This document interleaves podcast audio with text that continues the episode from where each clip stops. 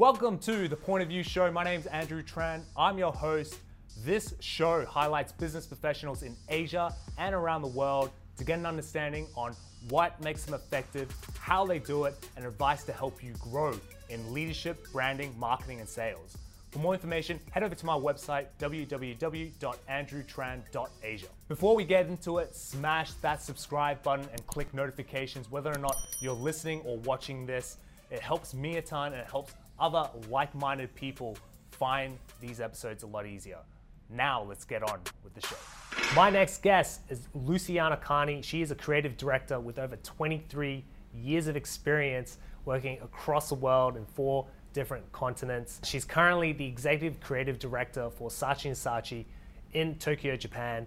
Before that, she worked over in Lisbon in Portugal and also in Chicago in the USA for Leo Burnett. And as you can probably will tell um, when you watch the episode or listen to the episode, she has a Brazilian accent. So she's from Brazil and she's been working with some of the top agencies in Sao Paulo as well coming through. Her background is amazing. You should definitely, definitely check her out coming through. She's won a whole bunch of awards both in Lisbon um, and in the US as well as one of the top 18 creative directors for Adweek 100 back in 2017. My chat with her was really, really cool. We dived into the essence of what branding is, on her opinion, coming in. And at the same time, uh, I wanted to dive into leadership from her perspective, given that she's worked across multiple countries, multiple cultures, multiple languages. How, and also in leadership positions, how do you translate what you are trying to achieve um, to people around you so that they can help achieve it with you? And I think that's really, really cool. And so she also gave some advice for also creatives out there looking to solve uh, creative challenges properly coming in. So I hope you guys like it. Without further ado, give it up for Luciana Cani. Luciana, how are you going? Yeah, I'm fine. Thank you. Thanks for this invitation. I'm very happy to be here. yeah, no, no. Um, very, very welcome to come on. And for anyone who is watching or listening, you guys skipped uh, that first bit um, you know, just to let you guys know, like Luciana has this immense background um, in the creative industry. She's won a whole ton of awards. She's been, you know, jet setting all around the world as well, from Europe, from South America, and now in Asia as well. So big, big thank you, uh, you know, for coming on board. Just a quick question, like, you know, as a creative, you know, when, when it comes to your favorite creator, who is it and why? It's so funny. Uh, this is the kind of question that I'm always afraid because I never had one artist or one creative person that I admire because my interests like change all the time. I can say like in the moment I'm very focused like illustrators and like I'm crazy about like Nina Cosford for example, but I was crazy about Oliver Jeffers before, and sometimes I'm very like crazy about writers and like i'm I, I, don't have like a favorite band. If you're gonna ask me this kind of questions that everyone has like okay my favorite band is this but i don't have. And i think it's nice. For a long time i was like oh my god there's something wrong with me.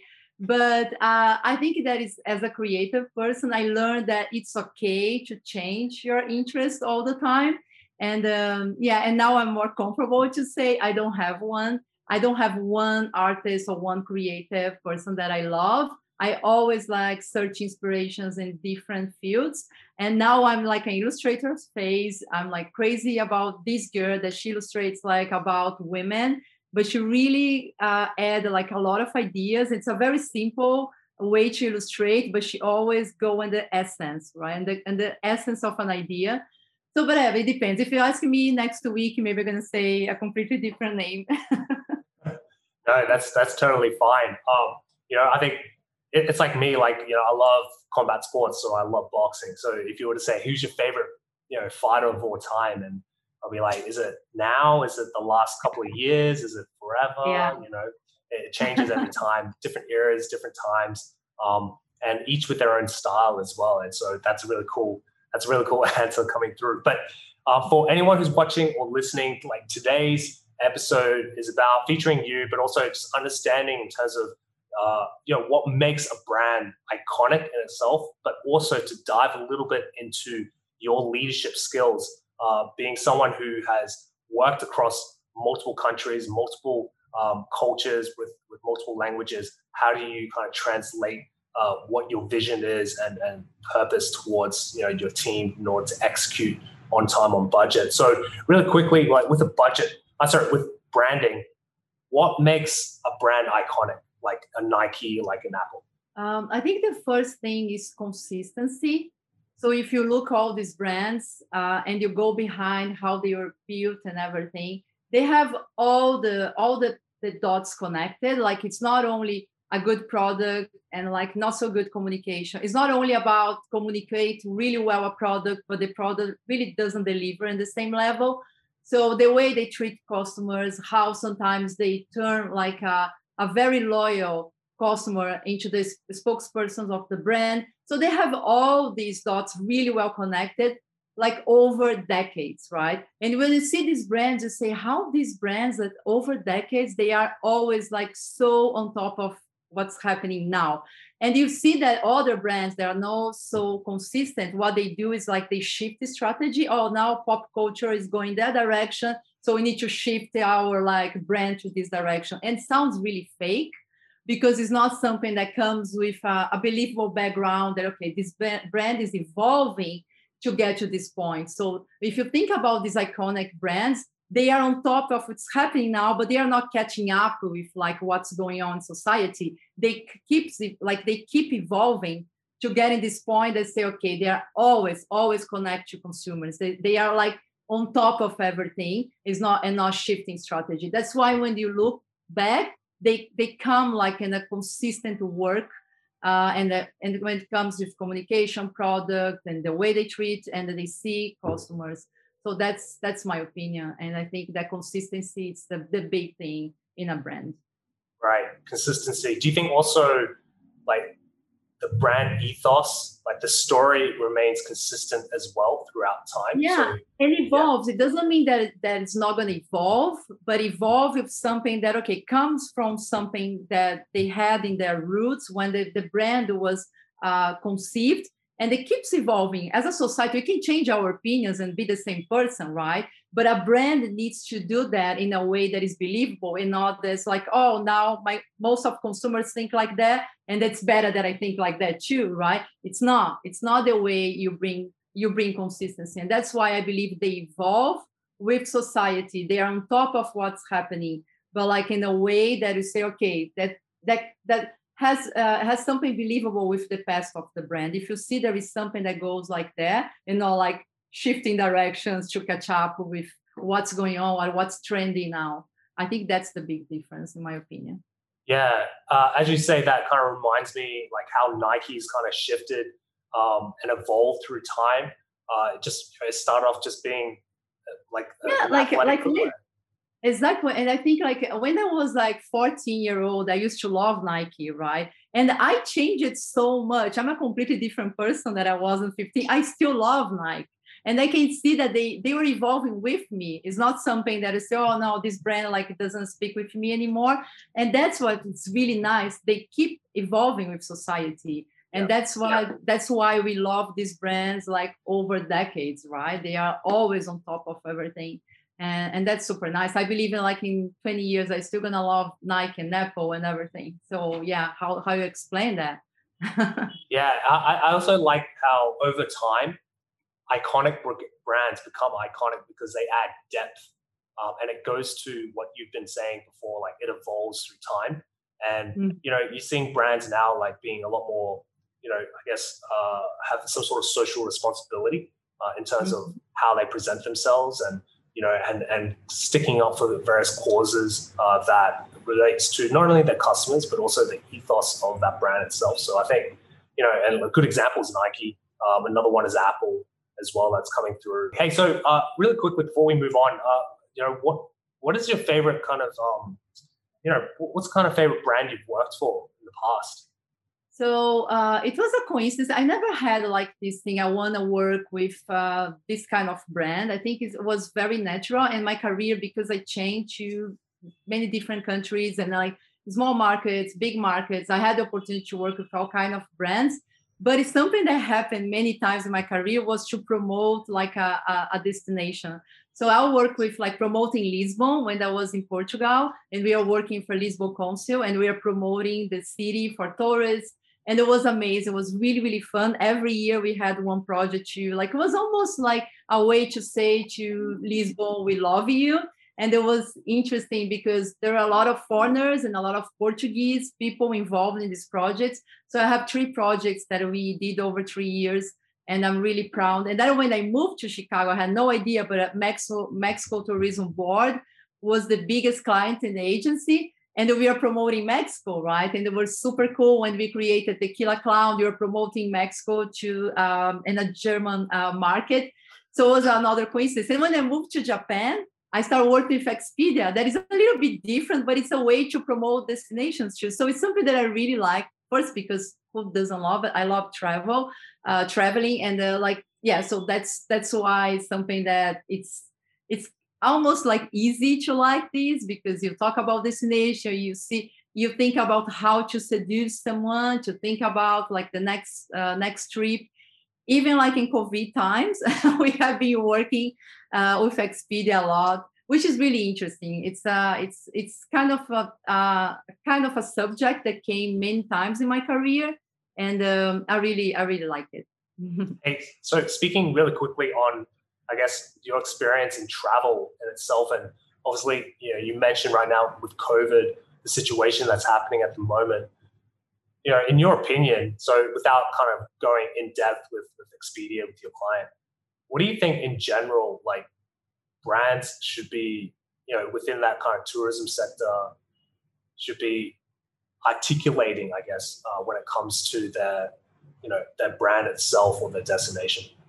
I think I think people will. Everyone wants to travel, and I think everyone's like waiting for this moment. But I think when everything happened, a lot of people had like uh, trips scheduled and uh, and some it, some people had bad experience like trying to cancel and try to reschedule and i think that was a huge and important moment for like airline companies and like hotels and all this this this industry to show like i understand what you're going through and i'm with you i'm to make this process less painful for you i think there are a lot of brands that did this really well and a lot of brands like are trying to to fix the problem now. I think that's the biggest difference. I think that it was a, a huge opportunity to, to be close to the customers and to say, okay, I know, I understand. I'm to help you to solve this problem because I know you're to come back to us at some point. So I think that was the big thing in the industry. Of course, a lot of brands and uh, part of the industry could not take the burden to accept all the cancellations and everything. So yeah i think it's it's about that. Like i think there are some brands that are trying to build the trust again and there are other brands that is just keeping this relationship and make people dream about the next destination. Because i think that everyone is doing that right now. Oh my god when, when i can travel when i can travel. So i think when everything and, and i hope very soon we'll be able to plan our trips again. So these brands that were there all the time, they're gonna like really get their customers or even new customers that were like trying to switch because they didn't have a good experience in the beginning uh, of this pandemic. So yeah, I think there are a lot of opportunity um, in this field. I think like it's there are a lot of uh, brands doing things, but it's different. We are not promoting yeah buy now. It's not about price now, and it, which is really interesting because sometimes we as a creatives we want to build brand is not only to offer like the best deal that's the moment we can offer a best deal right now. No one's buying anything but people like what we want is to build the relationship like and that's perfect for us in the moment right? Like as a creative that's the moment to build a brand to be there to be close because the next time they're going to start buying and that we are there already in their minds. So it's an yeah, interesting moment. Yeah i really like what you just said. So you, you were talking about look like we got to be close to our customers. We've got to be empathetic to what's happened in the past but also yeah. build that demand i guess that desire uh, and, and, through emotive communication through emotive creative um, that they want to travel again where do they want to travel how should they travel. And then there's also the you know the, unique selling propositions of those particular destinations. But now I think with COVID and what I'm also seeing as well is uh, the the safety aspect of it of it of yeah. it as well, and like promoting that heavily as you know as part of uh, a standardized communication type of approach coming in. So I, I think that's really cool. And then all all in all, that's that's all about kind of understanding who your customers are um, and, and, continually listening to what your customers are saying, um, and mm-hmm. also just building that narrative, giving that consistent narrative coming across yeah. uh, without having to go for that sale. So I think that's what I kind of took out of what you just said. I think that's really really cool. I think oh. that besides that, there are a lot of people traveling domestic, right? There are in some countries. We had this period here in Japan. We had even like a, a government promoting like domestic destination. There are some um, some traveling happening in different countries in different ways. So which is interesting as well. Yeah, I, I see that as well, uh, especially like in Thailand that you're seeing it. Um, also in, in Vietnam, that promoting that domestic market yeah. um, is really really heavy. And also what I'm also seeing is is like the freedom independent traveler market is also mm-hmm. becoming a little bit more uh, prominent because now people are like, all right, well, you know, we can't control COVID, but what can we control? Well, we can control, you know, where we want to go, how we want to um, go about it. Because now time is so important to us, um, and we want to create our own trips and our own memories, uh, which is really really cool. Yeah. So um, I, I wanted to kind of go um, step onto another thing, which is leadership, right? And I think when you and I, when we initially started talking, I was really, really interested um, as as a person like yourself, who you know you're from Brazil and you've been, eh, you know, you mentioned before you went to Lisbon, you worked there, you went to Chicago. Now you're here in Asia, um, in Japan, as a creative uh, executive creative director for Saatchi Saatchi in Tokyo. Um, you know, you go through these countries, you go through these different language barriers, these cultural barriers, but there's always a consistent element um, in terms of how you get your point across. So I guess my question is, is what have been some of the things that it's worked for you when it comes to conveying what your vision is to either you know your co-workers, your clients, oh sorry, your co-workers or your clients? Mm-hmm. So first thing, I think empathy so I think when you uh, come from a different cultural background and you get in a new country, a new agency, in a leadership position, you don't, you can't think that you're gonna make all decisions uh, based on things that you learned before or based on the, another market that you have worked before. I think you need to be humble and have empathy to understand that you need to learn from them as well, right? Like I think that's the first thing. So even Portugal and Brazil, that you think, oh, they speak the same language, it was like very, very different. I needed to learn a lot. So, but then in Portugal was different because I I moved as art director and I I I was moving up in the agency until uh, get this position of the leadership. But in Chicago, in Japan, I moved to like, okay, you are the, the executive director of the agency. So I think like first is like empathy, and I try to to learn up the, the team and to understand like the skill set of everyone in my team. That's why like i'm very comfortable with like a, a, certain size of the agency where i can really get to know everyone in my team. Um, and then you you start understand okay sometimes i need to approve something that is for example tv in japan. I don't do a lot I, I work with more global projects with global brands but once i, I was involved like in a in a local project and it was TV. And TV, I remember when I was judging festivals, like, and I was still in US, on Europe, and it was like it was the time to judge Asia. Like it was like, oh my god, like I don't know if I don't know how to apply my criteria to this, right? When especially when it was like very specific films for specific Asian brands. And I remember that everyone in the in the jury like was kind of like that. So I, I remember that and when I was I was judging something very local I I had this this again. There is a huge cultural like cultural gap here. How are we gonna say this is good or this is not, or it's approved or not? And I talk to the team and say, hey, uh, tell me a little bit about, about this brand. Um, um, like explain me a little bit the background. Why this is good? Why this is so like different or what?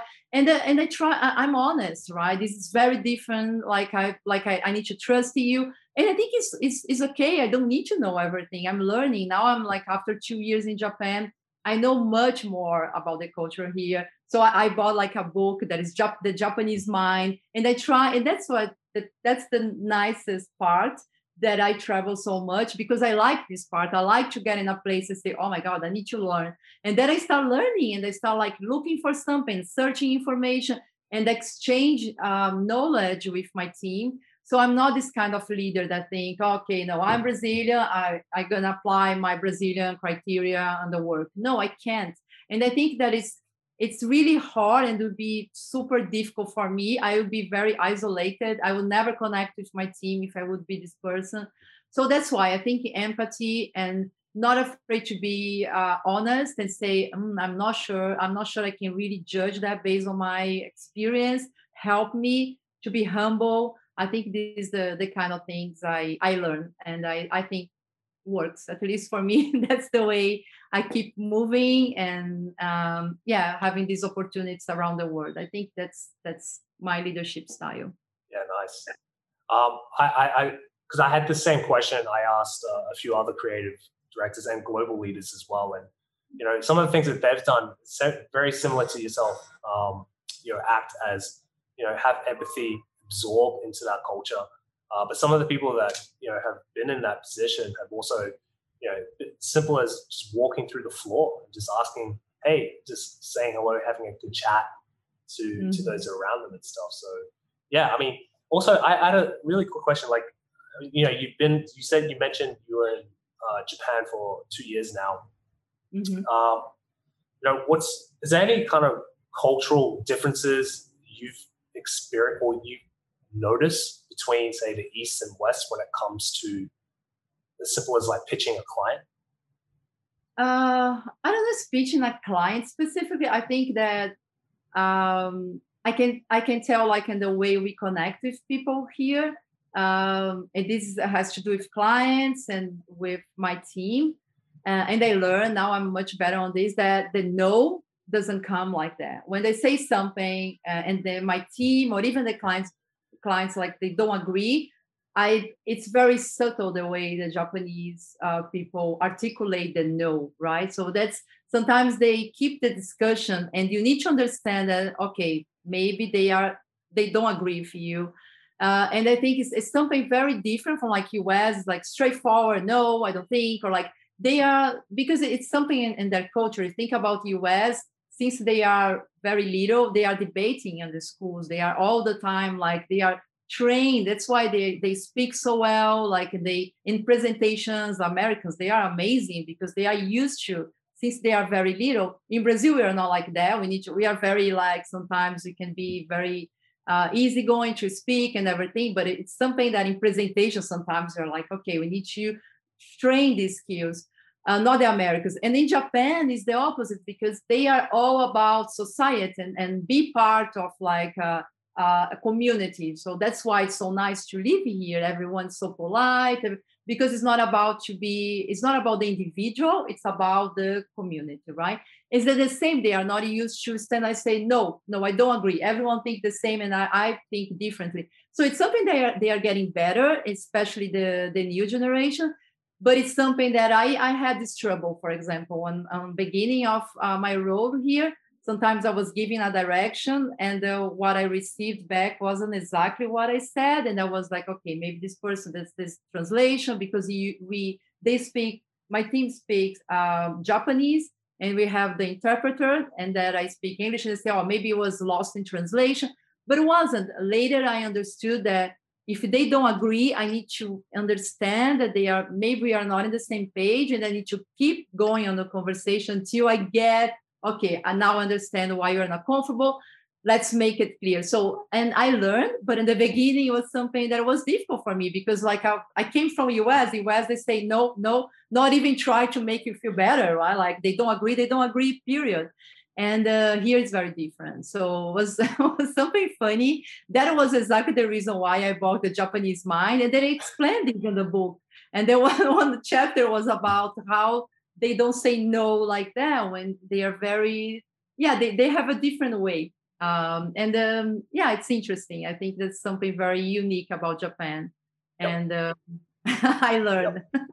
yeah, I one of the things I I realize like now that I'm living here in Vietnam, but being Asian myself, and also growing up in Australia, uh, so being cultured in, in, that kind of Western mindset, uh, like yourself, debating, like having that free thought to debate uh, mm-hmm. and and and speak up and you know have you know constructive conversations kind of coming through.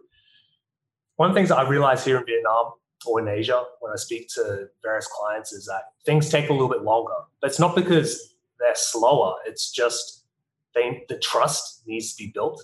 And I think you kind of mentioned it before, like you know the way they say no um, is very different, right? And, and over time, when you build trust, um, then you're able to get what you need. But it does take a little bit longer uh, because the way of which society has has kind of evolved uh, in a sense, or, or, has gone in a different path uh, in comparison to the West. So I think that's that's a really good insight. So thank you so much. Um, hey, so just wrapping up, uh, I always ask every guest this when it comes to advice. So with yourself as a creative, uh, what advice would you have to other creatives or even clients uh, when it comes to articulating or identifying the actual problem in order to solve, uh, you know, the creative aspect of it?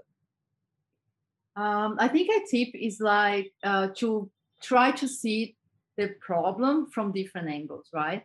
So if you're creative, try to understand how the client is seeing that. Try to understand how consumers are seeing this problem not only as a creative person like trying to like tackle like or try to solve this problem because maybe you're to say okay oh this is an amazing idea. Maybe it's this this great idea uh, doesn't solve the problem. Like we need something else on top of this great idea. So that's why i think when you see a problem try to like okay let's try to solve but put yourself in different shoes uh, and and try to see from different angles I think that is that's uh, advice that I would give to both and the clients the same. Try to see this as a creative person. Try to see this as a consumer, and uh, sometimes uh, like it's good to uh, uh, try to imagine like I unhappy, like some some customers that are not happy with the brand because they you need to think that it's not everyone loves your brand from the get go, right?